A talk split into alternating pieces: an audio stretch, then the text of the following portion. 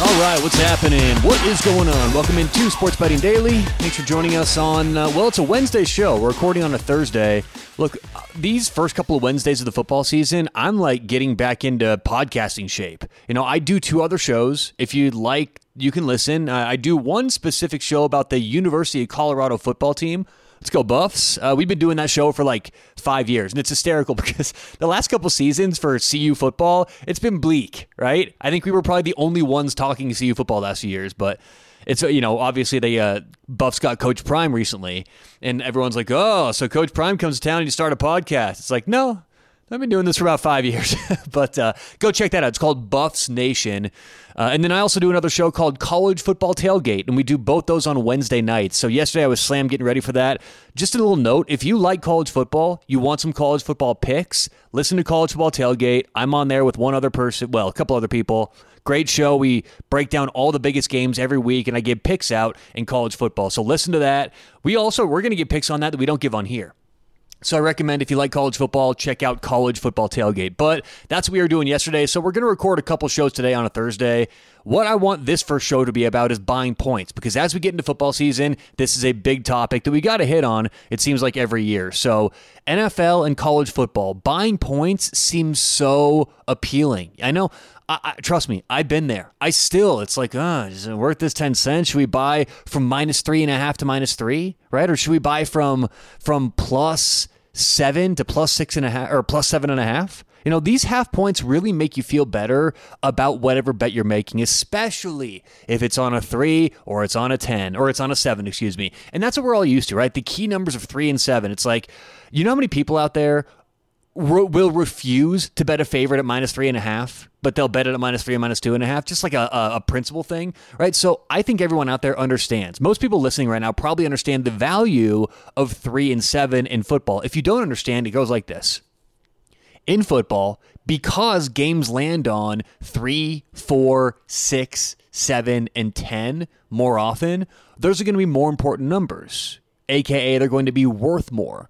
So, and specifically three and seven, because those are the big ones in the NFL. So, it's going to be a different value for every half point we want to move. But do they charge a different price for every half point? And the answer is generally going to be not always.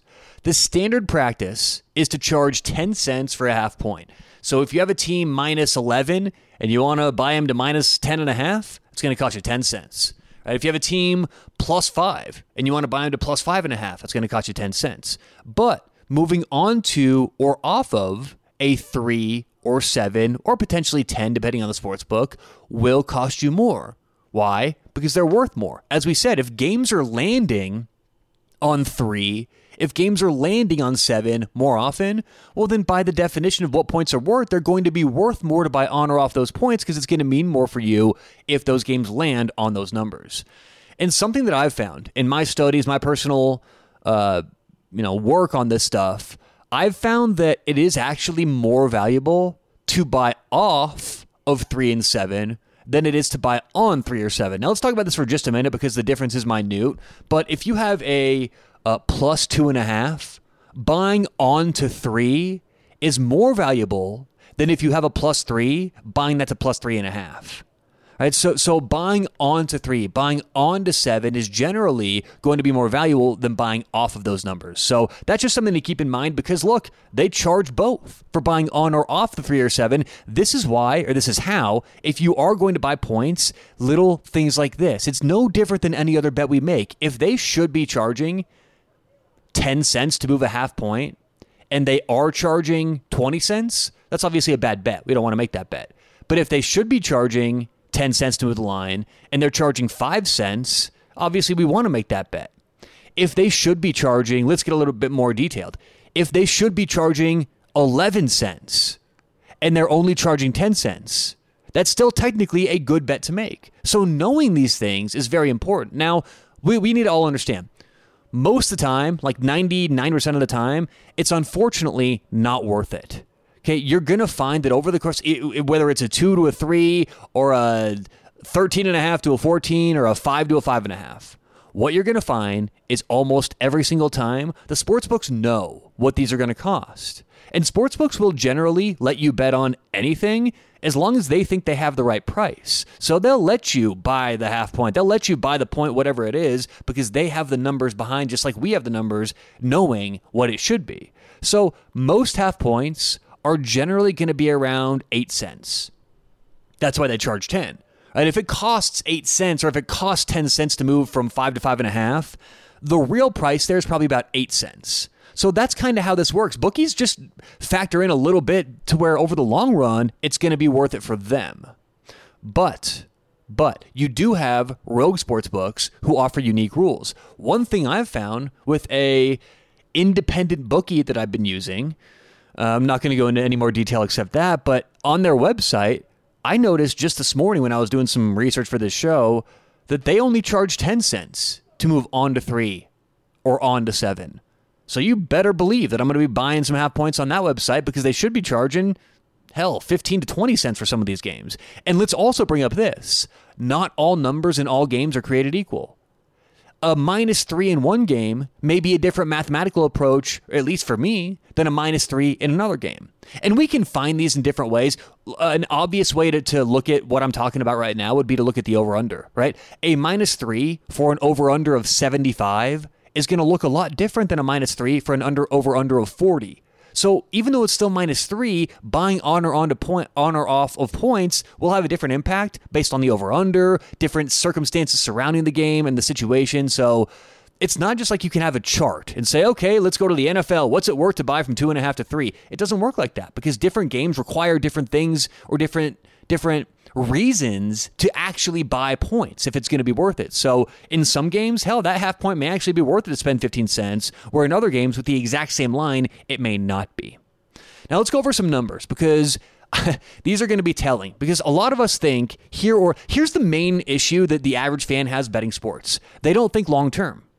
And I get it because human brain isn't really meant to think long term, right? If you buy, if, if you like a team today minus three and a half, and you buy it to minus three, you're going to feel good about that, right? But what I'm about to tell you is if you repeat that process over and over, because doing it once or twice, it's okay. But when you get in a habit, that's where it's really going to hurt you.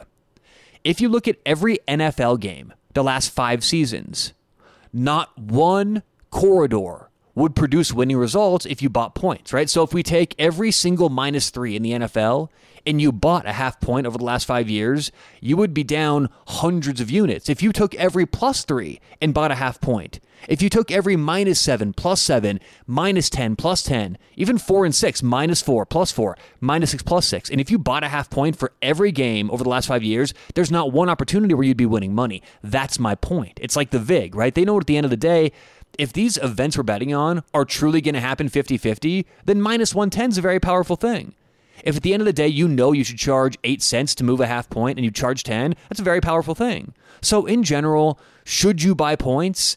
The answer is no, unfortunately, because I know a lot of you like it and I get it. It feels better to have three instead of three and a half. But the reality is, the sports books know this too and they've priced for it. As I said earlier, books will let you bet on pretty much anything as long as they think they have the right price. For God's sakes, you can bet on like award shows and hot dog eating contests and a lot of stuff online legally because why? They think they have the right price. They think they're going to win money. They're going to let you bet. So that's really my, my my thing about buying points. It's generally not going to be worth it, even though it makes you feel so much better for that individual game you bought it for. But now there's a couple things to note before we wrap today's show up. Okay, a couple things in sports that may actually change the way we look at point value. The first is what's going on within a sport. Okay, this could be philosophical changes within a sport, right? Our teams going for it more, our teams being more or less risky, things like that. So, philosophical changes within the sport. On that note, are teams doing things like uh, going for two more often? Are they taking more risks? Are they throwing downfield more? Are they kicking more field goals? Things like this, right? And another example would be maybe overtime rules.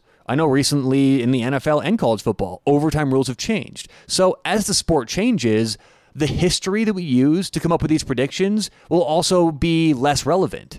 So that's why changes in sports are actually a good thing because the more change, the more things that are hard to price, honestly, the better for us. But those things will change how much points are worth, overtime rules, how often teams go for two. These things are very crucial in what numbers are key, what numbers are not key. So overall, minus three, minus 110 is not the same as minus three, minus 120. We've got to remember that. A lot of you think that. You think if I give out minus four on the show and the current market's at minus five, oh, we'll just buy the point. Then we have what Tyler has. That's not true because minus four at minus 110 is not the same as minus four at minus 120 or minus 130. These are different numbers, and it's going to kill you over the long run if you don't realize that. Overall, point is buy early, and you won't have to worry about buying points in general. So that does it for today's show. Appreciate you listening. Good luck, whatever you have going on today or tomorrow. We'll talk to you tonight, or uh, we'll talk to you today. Uh, good luck, whatever you have going today or tonight. We'll talk to you here in a few minutes right here on Sports Betting Daily.